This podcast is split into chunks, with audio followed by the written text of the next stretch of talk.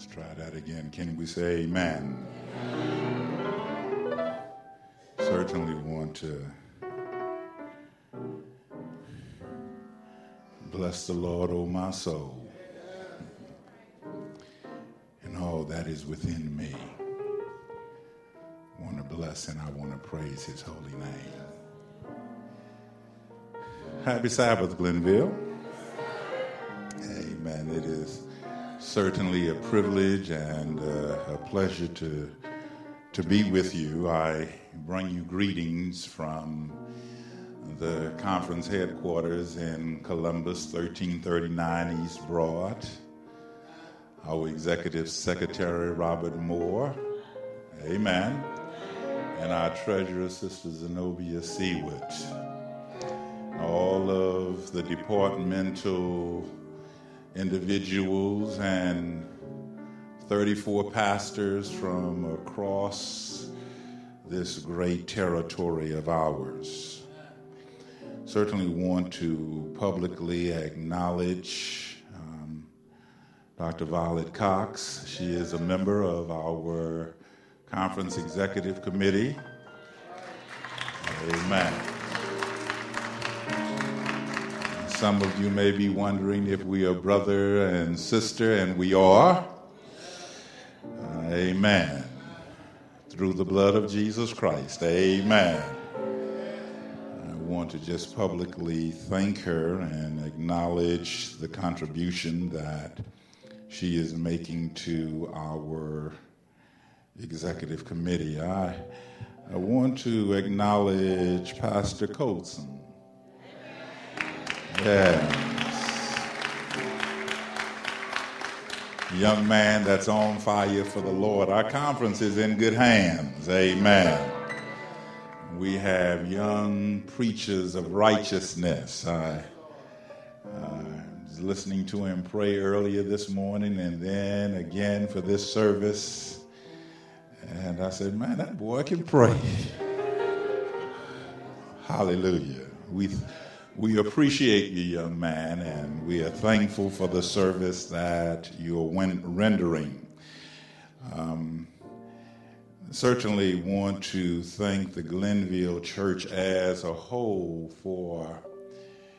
Um, we we started a rather ambitious program. Uh, we called it conference development you see, for the last 15 years, um, we've been limited in what we've been able to do from an evangelistic perspective.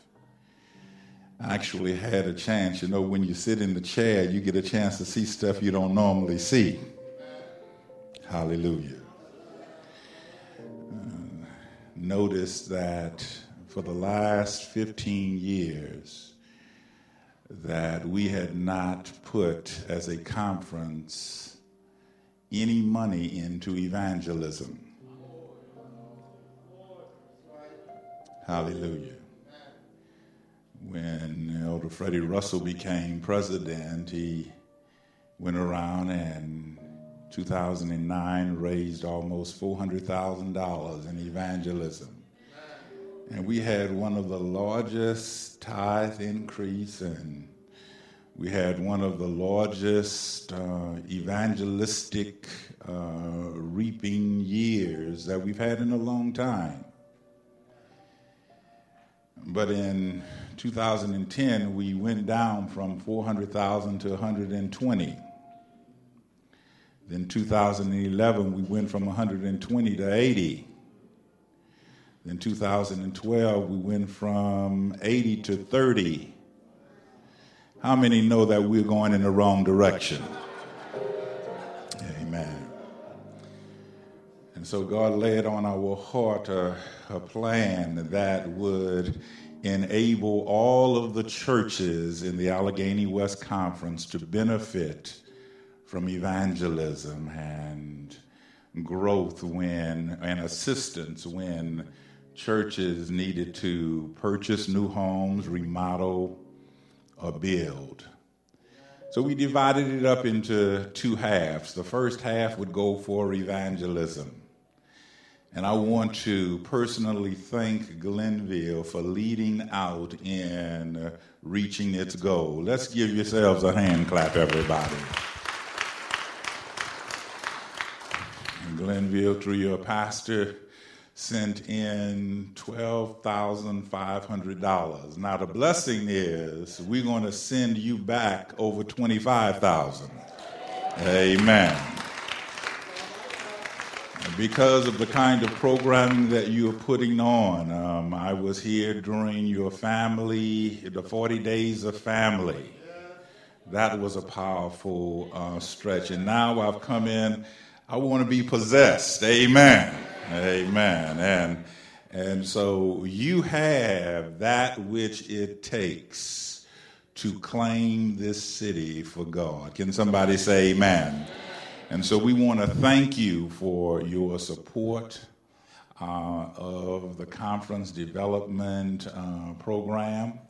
then, of course, um, the second half of the conference development program um, means that we are gathering a pool of funds so that when churches around our conference need help, we are able to assist them. Come, somebody ought to say amen.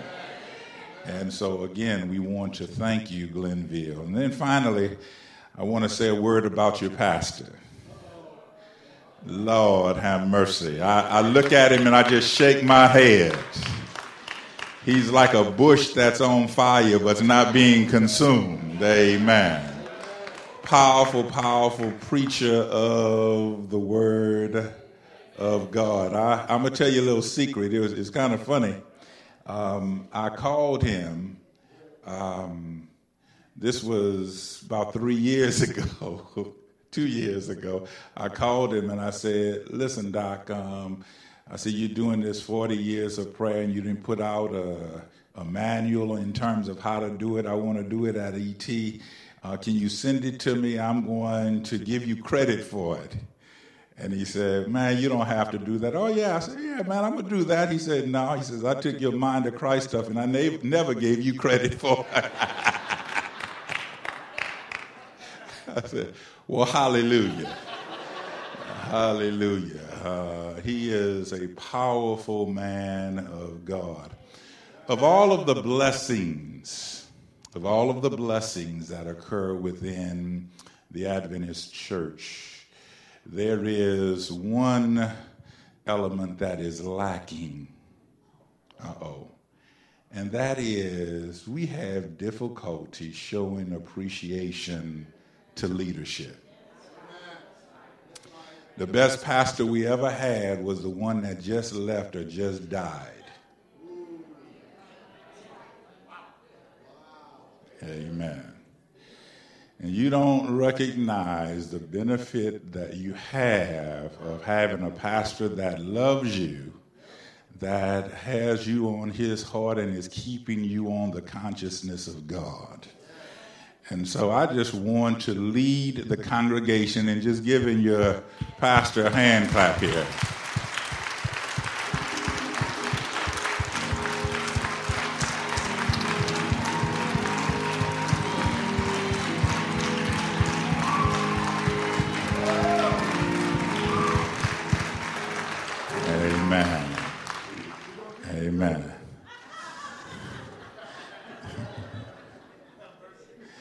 Well, you need to know that others are after him. Amen. Amen. You, you want to make sure your man of God is so happy that when others make offers, they are gracious and say thank you, but no thanks. Amen. Amen. I want to, just before I open the word, I just want to say a special word to the new members of our family, those that were just baptized. Let's give them a hand clap, everybody.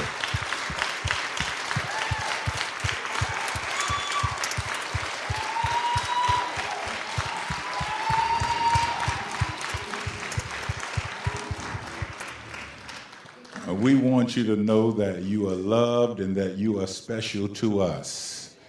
And by the grace of God, you, you have made the greatest decision of your life. The Glenville Church family will be there with you as you take this process, this journey to the kingdom. Now, I'm going to go ahead on and, and open the word. Now, would you stand with me as we open God's word? You're turning with me in your Bibles to Second Corinthians, the fourth chapter. And I'm only going to read uh, two verses, three verses, five, verses five through seven. Second Corinthians chapter 4, verses 5 through 7. There, the Apostle Paul pens under the inspiration of the Holy Spirit these words For we preach not ourselves, but Christ Jesus the Lord, and ourselves your servants for Jesus' sake. For God, who commanded the light to shine out of darkness, hath shined in our hearts to give the light of the knowledge of the glory of God in the face of Jesus Christ. But we have this treasure in earthen vessels, that the excellency of the power may be of God and not ourselves. We have this treasure in earthen vessels, that the excellency of the power may be of God and not of us. Loving Father, not by our might, nor by our power, but by thy divine spirit. We ask that you would do that which only you can do. Take the written word and transform it into the living, breathing, spoken word. We will be very careful to give you all the praise, the glory, and the honor. In Jesus' precious name we do pray. Amen. You may be seated. Earthened vessels.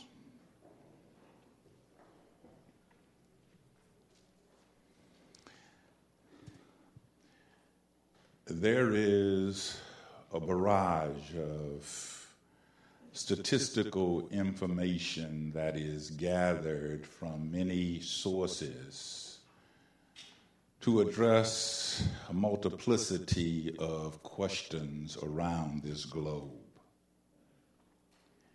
Those statistics are inclusive of growth and habit patterns within and outside of the United States. The majority of the growth that is taking place within the Seventh day Adventist Church, even as I speak, occurs outside of America. There is a lowering of the numbers of individuals within these United States, according to the Barna report, of at least 10% of former Christians who no longer consider themselves to be followers of Jesus Christ. 20% of the population in the U.S. has now declared that they no longer belong to any type of religious organization.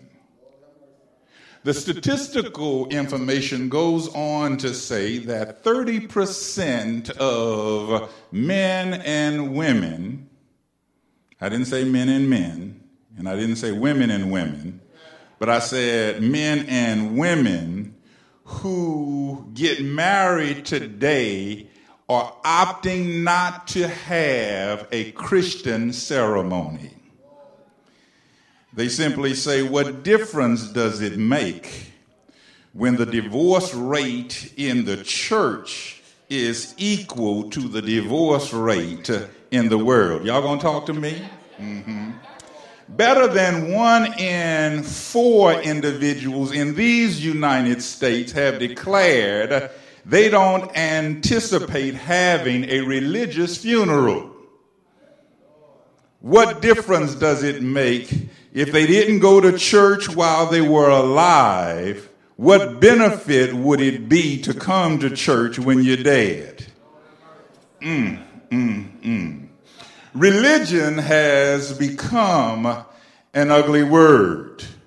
The numbers are, are, not looking good, and I wish that I could tell you that that only occurs within other religious groups. If the truth be told, it's also happening in the Adventist church. Mm-hmm. We're no longer baptizing the unchurched because we don't believe what we preach.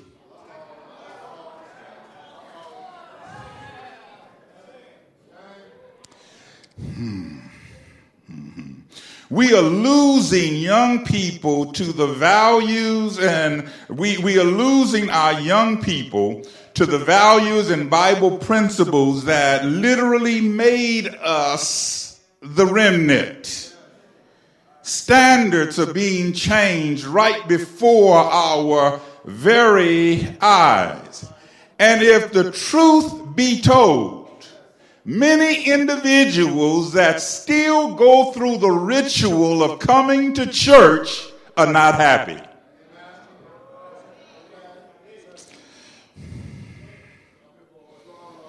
They're not excited about what's going on in church. And you say, well, how can you tell? Well, they're not at Sabbath school.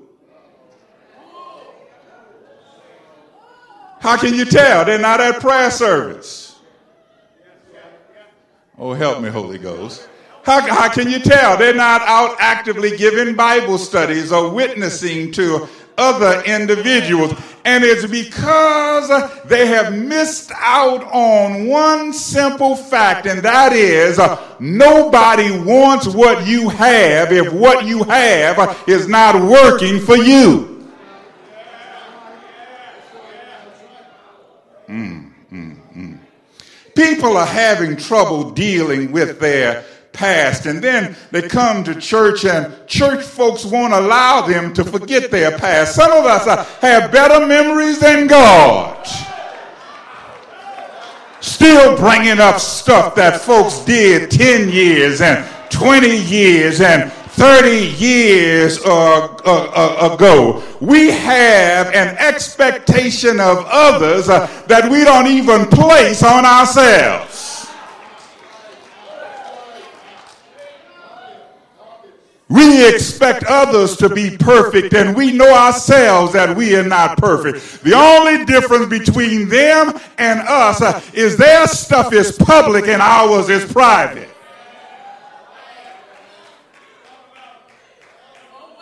Y'all gonna talk to me today?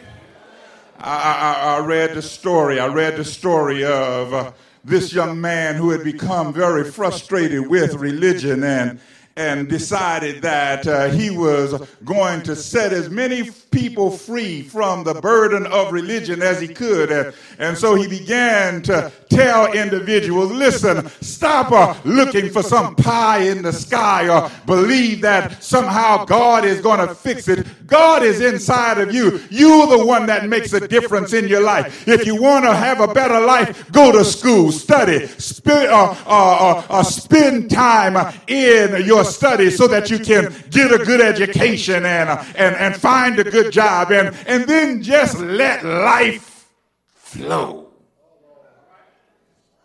finally got to a point where he, he, he, he started uh, talking about the, the idea of, Sister Davis, I didn't see you back there. Bless your heart. If I had seen you back, Sister Davis is a member of our executive committee also. If I had seen you back there, I'd have waved at you. Amen. Yes, indeed. It's amazing how the mind works. It clicked just like that, you know? Uh huh, uh huh, uh huh. All right, now listen, listen, listen. And so the young man finally decided, he said, you know what, I'm going to, to give the coup de grace now. This is the end of the story. He decided that he was going to start telling people that if God ever existed, he's dead now. And he literally gathered a rather large group of people that was listening to uh, his rhetoric. rhetoric. Uh, and there was an old lady that uh, was walking by and she saw the crowd, so she stopped to listen. And boy, he was on it now. He was saying, Listen, let me tell you something. I'm going to prove it to you for once and for all. There is no God. So he looks up into the sky and he says, God, if you're up there, I give you permission to strike me dead. Prove to everybody that uh, you are up there. Just do it and do it now. Pulls out a stopwatch, started the stopwatch. 10 seconds went by, 20 seconds went by, 30, 40, 50, 60. Ha, ha, ha. Look at that. I'm still alive and there's no God. And the old lady started laughing as she walked away. Boy said, Lady, what you laughing at? He, she said, I'm laughing at you thinking that you can wear out the patience of God in 60 seconds.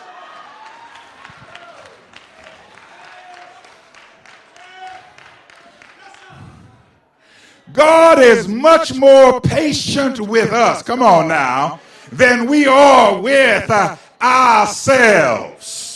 God treats us better than we, we treat ourselves. And not only that, uh, when we don't understand how faithful and how patient and how loving God is, uh, we don't have any joy. Why is it that folks of other religious persuasion seem to be happier than we are. I come to fight. Why is it that there seems to be more joy in other places than here?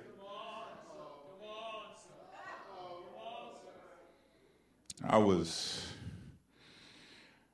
stopping at a service station to get some gas, and there was a young lady that was putting gas in her car, and she was mumbling to herself, and I couldn't catch what she was saying. So the nosy me said, Excuse me, you talking to me? And she said, No, but I tell you what I was saying. I said, Well, what were you saying? She said, I was saying he's been my gas. I said, Well, what do you mean? She said, Well, well, Monday I, I got in my car to drive to work and my gas tank was on empty.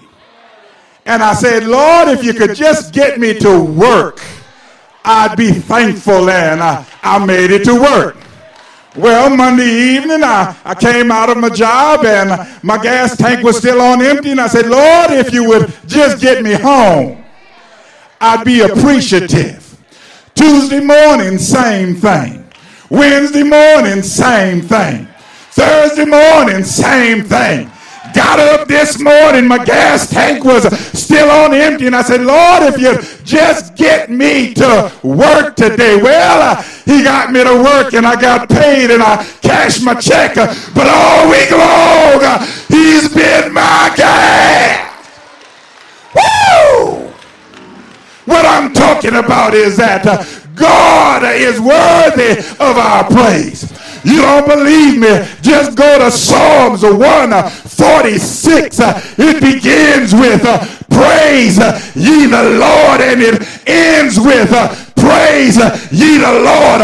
Psalms 147 begins with uh, praise ye the Lord and ends with uh, praise ye the Lord. Psalms 148 begins with uh, praise ye the Lord and it ends with uh, praise ye the Lord. Psalms 149 begins with praise ye the Lord and it ends with praise ye the Lord. Psalms 150 begins with uh, praise ye the Lord and it ends with uh, let everything uh, that hath breath praise ye the Lord.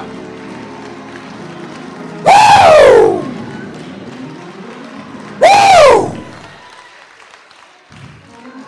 God inhabits praise. Servant of the Lord says that if you're having trouble getting your prayers answered, mix a little praise with your request. It'll draw God closer to you. Hallelujah.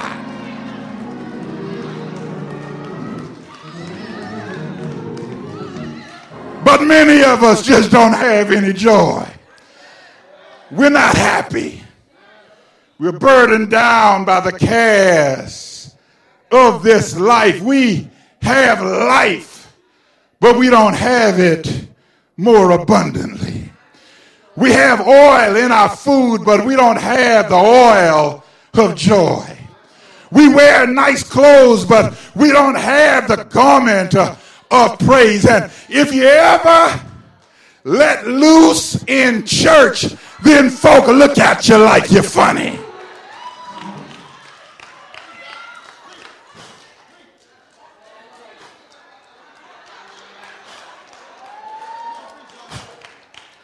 Too many of us have the wrong kind of heroes. We're going to the television set and sports folks to get our heroes. Listen, you sitting next to a hero. If folks knew what you have gone through and how you're still clothed in your right mind, they'd call you a hero. Instead of you looking at them funny, you'd be on your feet uh, clapping and waving your hands and thanking the Lord for how he has uh, brought them through.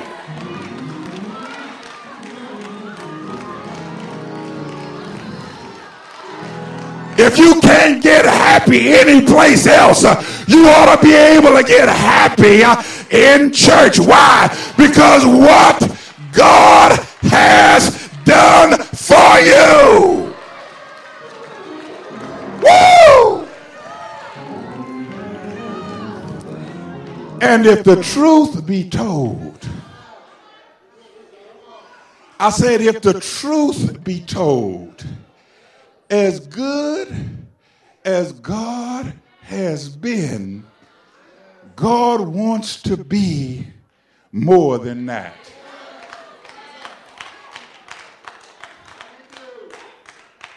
What limits the blessings in our lives is our unwillingness to trust God. I told the earlier group, you don't know how good God is until you get to the edge. See, we don't know when to shout. See, when somebody lie on you, you ought to start praising the Lord because you know God is going to fight your battles. Come on now. See, when you lose your job, you ought to start praising the Lord because uh, David said he once was young, but now he's old, but never has he seen the righteous forsaken, nor his seed begging bread. We don't recognize the blessings that uh, God places in our life. That's why young folks are so prone to discouragement. Old folks had something they held on to. Remember the way the old folks used to pray, Lord, once more and again. I, thy humble servant, come before you knee bent and body bound, thanking you that my bed was not my cooling board, neither my sheet, my winding cloth. Old folks used to say, hey, he woke me up this morning and he started me on my way. Hey, he clothed me in my right mind. That's a recognition of the blessings that God gives us uh, every day uh, that we have a tendency to take for granted.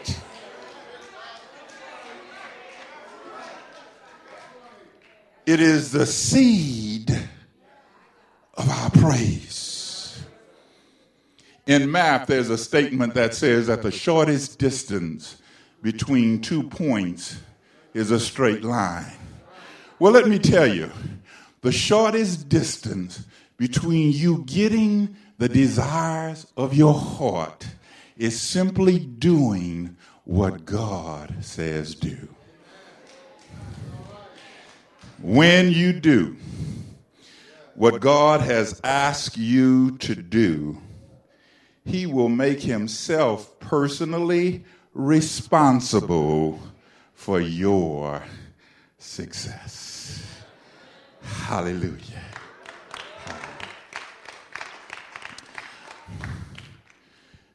We teach it, we preach it, but we don't believe it. Servant of the Lord says that what we ought to be teaching in these last days is present truth. Present truth is righteousness by faith. It is the truth that God loves you more than you could ever imagine, and that salvation is easier than you thought. We make it sound very difficult, but the truth of the matter is that the process of salvation is a three pronged process, and we call it justification, sanctification, glorification. Justification and glorification are instantaneous actions. Mm. It's not something that you have to wait on, it is instantaneous. So, those individuals that's under the sound of my voice, you have come to church today and you're wondering whether or not salvation can be yours. I'm glad you came because here is the secret. First of all, listen to me justification, definition. Justification is the process of God crediting me with righteousness before I start doing what is right.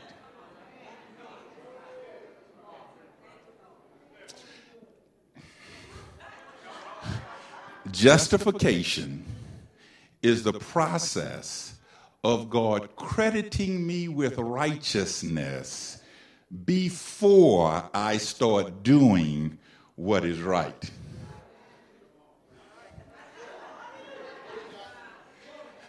Justification is the process of God crediting me with righteousness before I start doing what is right. You see, the good news is that this is the good news. God wants you to know that He loves you so much that your past is not a deterrent to your salvation. Any habit that you walked into the church with this morning is not a deterrent to you believing out of here saved. Uh huh. You got some wrong telephone numbers in yourself. Come on now. Uh huh. Not a deterrent. You got a habit, you've got an addiction, you got a problem. That's not a deterrent to you being saved because justification is the process of God crediting me with righteousness before I start doing what is right. Somebody ought to be shouting right now.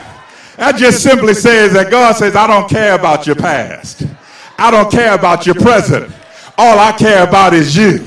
And I'm willing to do anything and everything to make it right in order that you can be with me. I'm willing to justify you. So, well, how do you get justified? Well, first of all, you got to recognize that you got a problem that you can't handle. Number two, you've got, you've got to make a confession of faith. Believe on the Lord Jesus Christ and thou shalt be saved. What does it mean to believe? I got to believe that he is who he says he is. I've got to believe that he can do what he says he can do. And I've got to believe that he's in the process of doing it even before I see the evidence. I say, Lord, forgive me of my sins.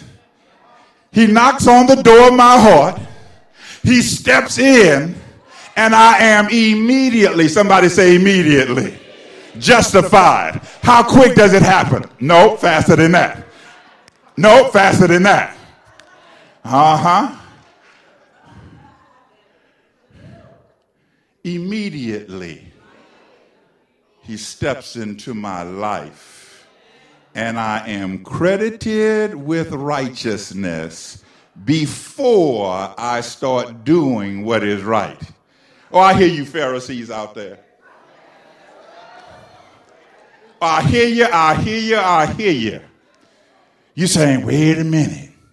God is not going to dwell in an unclean temple. Well, that's true, but what makes you a Pharisee is that you don't think, finish the statement. God will not dwell in an unclean temple and leave the temple unclean.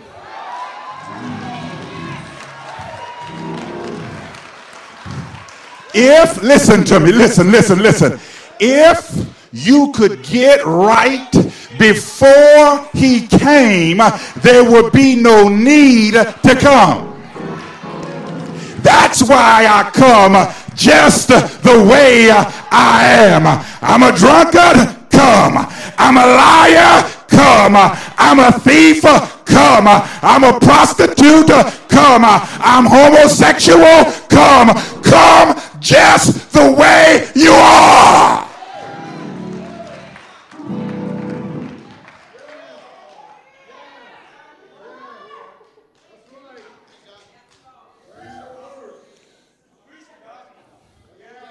I'm going to tell you about sanctification in a second because that's where your issue is. Let me just tell you about glorification. Glorification is an instantaneous process, also. Just like justification, instantaneous, glorification, instantaneous. I don't want you to be ignorant of this one fact. We shall, I'm talking, I'm quoting Paul now, we shall not all sleep. but we shall all be changed in a moment, in a twinkling of an eye. What's going to happen? This mortal shall put on immortality. This corruption shall put on incorruption. Why is glorification important? Because in the salvific process, we continue to serve God in the flesh.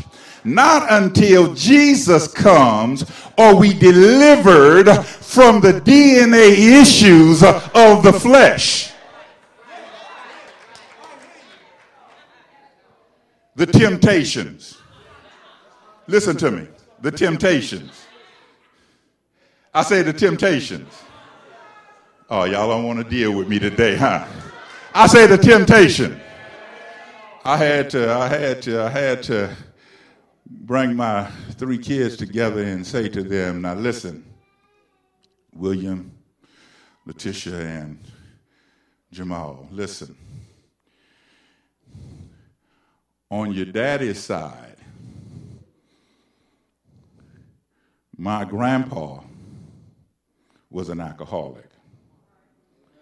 And he produced two sons that were alcoholics on grandmother's side, her father, her husband, was an alcoholic.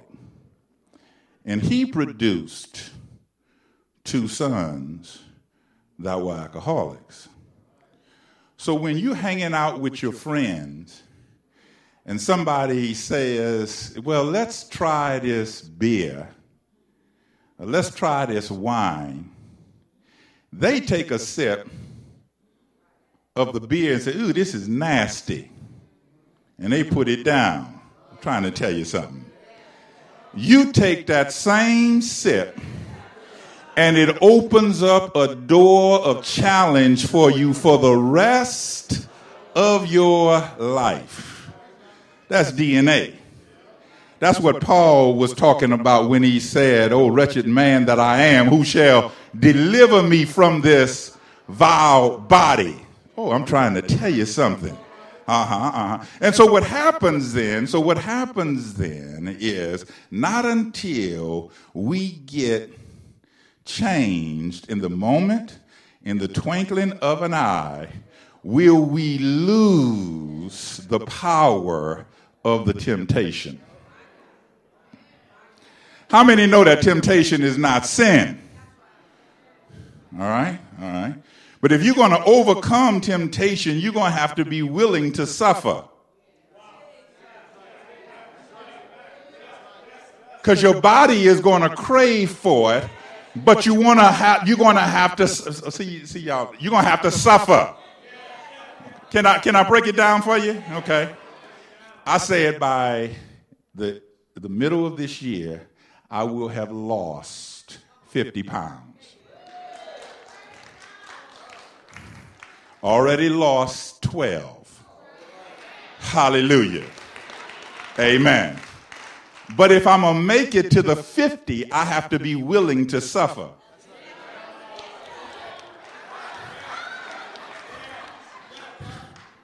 That means that I stop eating after six o'clock. Oh, y'all not listening to me. Uh-huh. But somewhere around 7:30, 8 o'clock, the refrigerator starts calling my name. Come on now. My body is saying, uh, you, you, you need a fix. See, I have to put this on the veggie side for you guys because y'all don't want to deal with the real stuff. You, know, you need a fix. All right? And so when when that fix, that craving starts coming my way, if I'm not going to, if I'm going to resist the craving, I'm going to have to be willing to suffer. What happens in the natural also happens in the spiritual. So whatever that temptation is, whatever that besetting sin is, you need to know that if you're going to overcome it, there needs to be a development of a mindset that is willing to suffer for God. And that's the way it's going to be until Jesus comes. But sanctification, sanctification is where our issue really is definition for sanctification is I'm now becoming what God has already credited me with being. I'm now becoming what God has already credited me with being. He justified me, and I had cigarettes in my pocket. But in sanctification, I throw those cigarettes away. He justified me when I'm going to the wrong house. Come on now.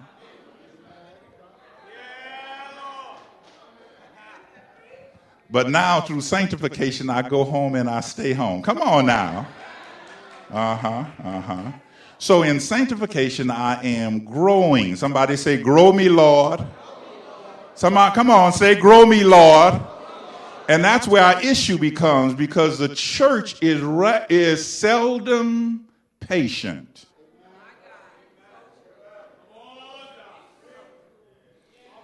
With growth. I've got a little grandbaby, Sydney.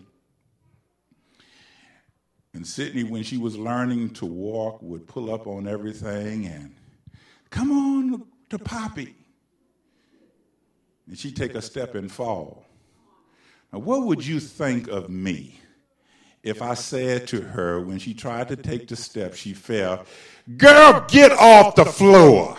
You're never going to be anything. Every time I see you, you're falling.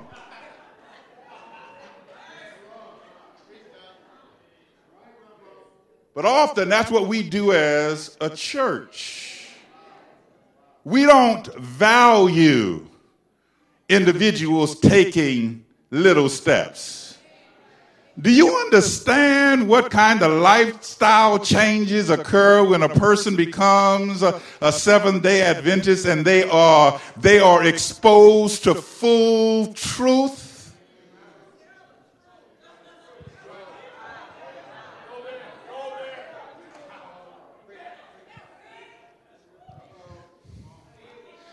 I could make a home right there. I'm gonna just stop. I'm, I'm going to let you, like the pastor said a little earlier, there's some things that the Holy Ghost said that the preacher didn't say. I'm going to let the Holy Ghost deal with that one right there. All right, all right. I want to deal with sanctification, and, and I'm ending, I'm ending. All right. How does sanctification occurs? Let's look at it quickly. Look at Philippians, the second chapter.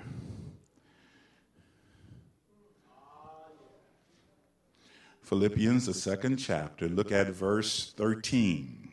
I'm trying to hurry. Lord knows I'm trying to hurry, all right? Philippians 2:13. Notice what it says, "For it is God." You missed it. For it is God which worketh in you both to will and to do of his good pleasure. See, you thought you were doing it. You put the pressure on yourself, but the Bible says that it is God that works in us both to will and to do.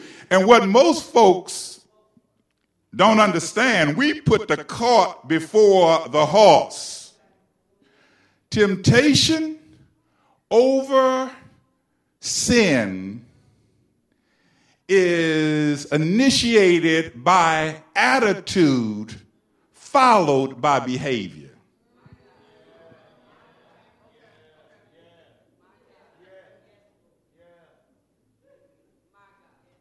What changes first is not my behavior, it's my attitude. It's Paul saying the things I want to do, I find myself not doing. The things that I don't want to do, those are the things I find myself doing. Listen to his attitude. Oh, wretched man that I am, who shall deliver me? His attitude has changed before his behavior kicks in. So there is growth. Listen, listen, listen. There is growth when I recognize that what I've been doing naturally is wrong.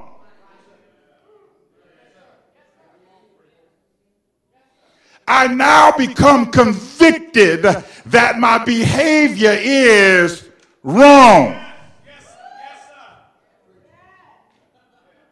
You see, God can help you when you're at a point when you are saying, I'm going to do what I want to do, and you have to accept me just the way I am.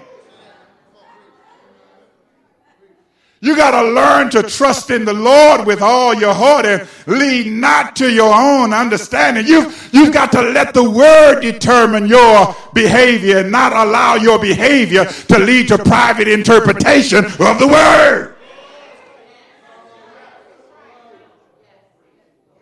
So the first step in sanctification is the recognition that what I am doing is wrong. That's why God works in you both to will, now to do. Now I understand that it's wrong. Lord, help me to change my behavior. Lord, I don't want to be outside of your will. Give me the searchlight of your word. Give me a hunger for the word.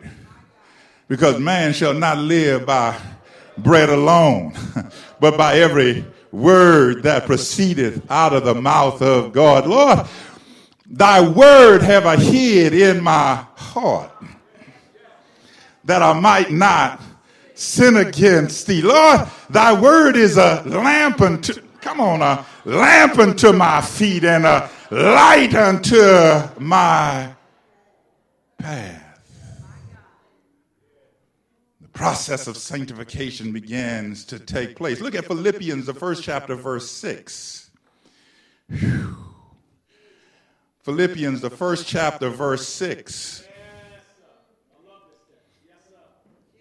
Do you see it? Being confident of this very thing, mm, that he which hath begun a good work in me will perform it until the day of Jesus Christ. Somebody say, Get started, Lord. Yeah, yeah, yeah. Get started, Lord. Because if I can just come to Him, just the way I am, and He gets started in my life, I now have his word that that which he has started, he's going to complete it. What gives me joy? What gives me joy is that I believe that he is who he says he is. What gives me joy is that I believe that he can do what he said he can do. What gives me joy is that I believe he's in the process of doing it even when I don't see the evidence. Lord, I believe. I believe. Look at Ephesians, the first chapter. Y'all didn't know you was coming for a Bible study, huh? Ephesians, the first chapter, look at verses 13 and 14. Paul gives it to us in capsule form. Again, listen. Ephesians 1 13, in whom ye also trusted after that ye what? Ye heard the word of truth, which was the gospel of your salvation, in whom also after ye what? After ye believed, ye were sealed with the Holy Spirit of promise, which is the earnest of your inheritance uh, until the redemption of the purchased possession uh, unto the praise of his glory. Why aren't you shouting? Why aren't you shouting? In other words, uh, I heard it, I believed it, I got sealed, and I was given the Holy Spirit as earnest. That's why individuals can be in the wrong place having a good time and the Holy Ghost shows up and wrecks your party.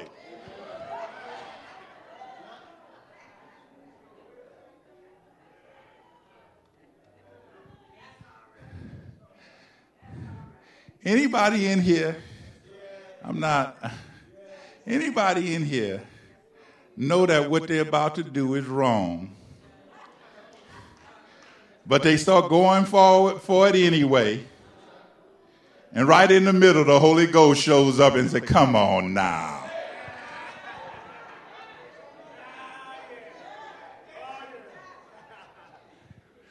That's the Holy Ghost. That's the earnest of the Holy Spirit not leaving you alone. He loves you with an everlasting love and says, I will not let you go. One more text, and we're going in. Look at Exodus. You don't generally look at this text in terms of sanctification. But look at Exodus, the 23rd chapter, beginning with verse 27. All right. Here it is. Here is God using the known to help you understand the unknown. Listen, Exodus 23 27. I will send my fear before thee and will destroy all the people to whom thou shalt come. And I will make all thine enemies turn thy backs unto thee and I will send hornets before thee, which shall drive out the Hivite and the Canaanite and the Hittite from before thee. I will not drive them out from before thee in one year, lest the land become desolate and the beast of the field multiply against thee by little and little I will drive them out before thee until thou be increased and inherit the land.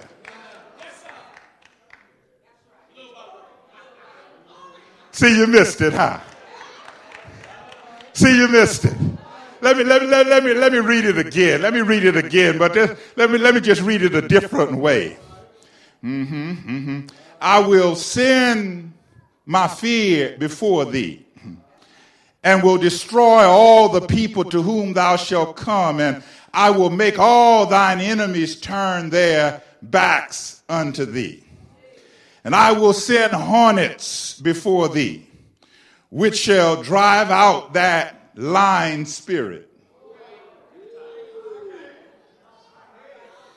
Which will drive out that jealousy, that backbiting, that addiction to drugs and to sex and to alcohol. I'm going to drive it out, but it's not going to happen all at once. Little by little, step by step, little by little. That, that explains how there are individuals that have been in the church a, a long time but still struggling with some issues.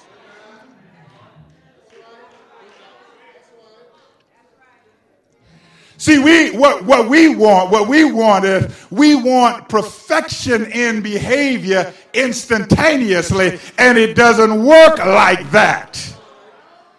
Oh, see, see, see. Can I tell you?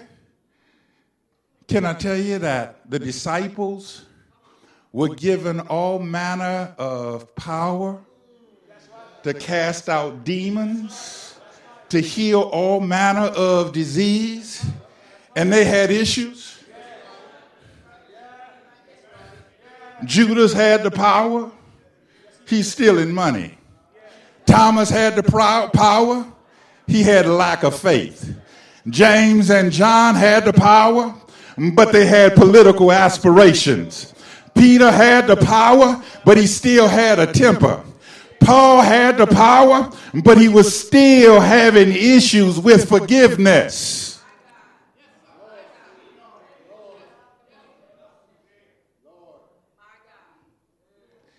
And if we could ever take our eyes off of other folk, looking at their journey, and keep our eyes on our journey. Come on now. Stop worrying about where other folk are and start worrying about where we are and making sure that we are growing day by day, moment by moment, trying to tell the Lord, well, they just trying to take take advantage of your grace. You need the grace.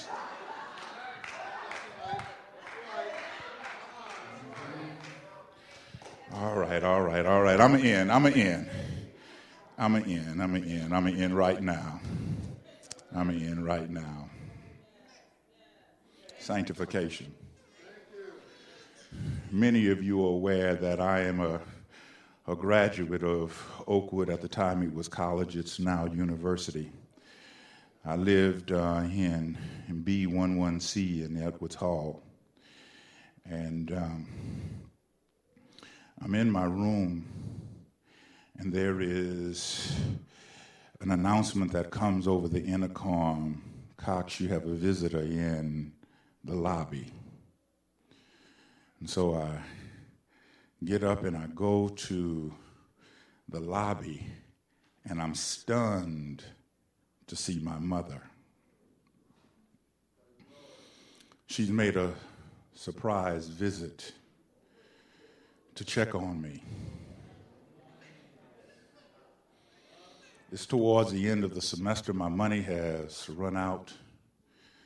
And so I am short of some things that I would normally take great pride in, such as washing my dirty clothes. Didn't have any money. Now, now the unmentionables, I used Dial soap.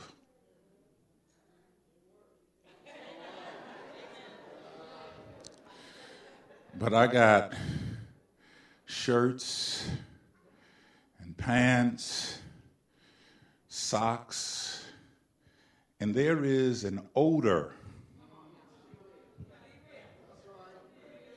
that has developed in the room because of all of the dirty clothes that have been accumulated that has not been washed.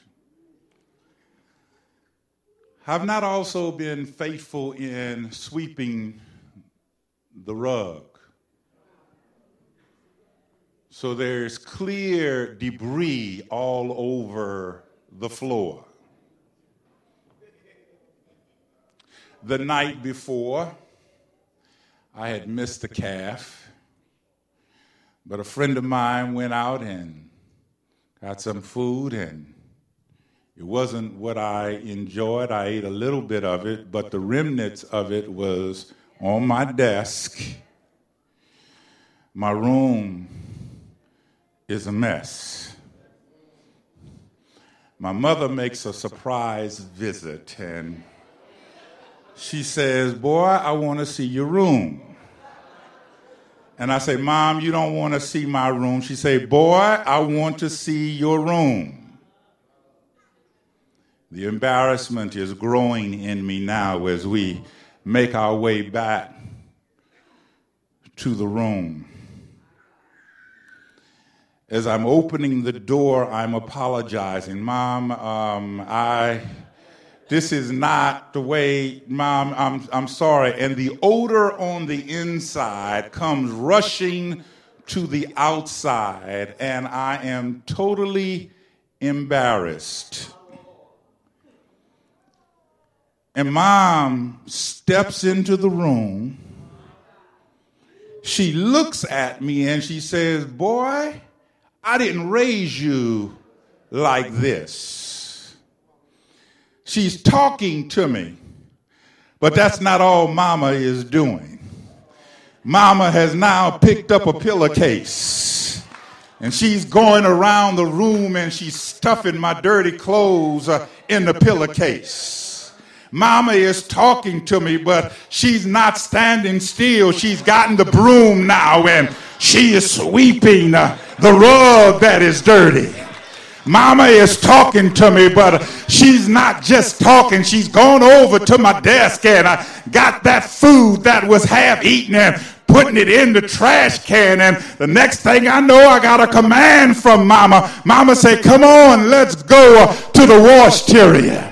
We go to the wash terrier and we, we go to the washing machine. I don't have any Tide, but mama does. I don't have any Clorox, but mama does. I don't have any, uh, any fabric softener, but mama does. I don't have the money to put into the machine to make the machine work, but mama does. And now the clothes are in the washer, the detergent in the washer, the bleach in the washer, the fabric softener in the washer, washer, and the money is in the machine, and the machine is working. Mom and her and I are just uh, talking. The machine stops. We get the clothes out of the washer and go over to the dryer and put the clothes in the dryer. I don't have any money to make the dryer run, but mama does and she puts the money in the dryer now the clothes are beginning to dry. The clothes comes out of the washer and mama tells me, uh, come on son, let's iron your shirts right now. And we stand there talking while mama is ironing my shirt and we fold the clothes up and we get all the way back to the room. The room is clean now. You think I'm talking about my room, B11C at Oakwood College? No, I'm talking about your life. I'm talking about what God will do. You don't have the power to clean yourself up by yourself, but there is blood, blood, wonder working power in the blood of the Lamb. Woo! Woo! Woo! What I've got to do is believe that God is who he says he is. What I've got to do is believe that he can do what he says he can do. I've got to believe that he's in the process of doing it even when I don't see the evidence. I've got to believe that he that hath begun a good work in me is going to complete it. I've got to believe that the race is not given to the swift nor to the strong, but to him that endures until the end, the same shall be saved. I've got to believe I can. I said, I can do all things through Christ which strengthens me. I've got to believe that no weapon formed against me is going to prosper. I've got to believe that they that wait upon the Lord shall renew their strength.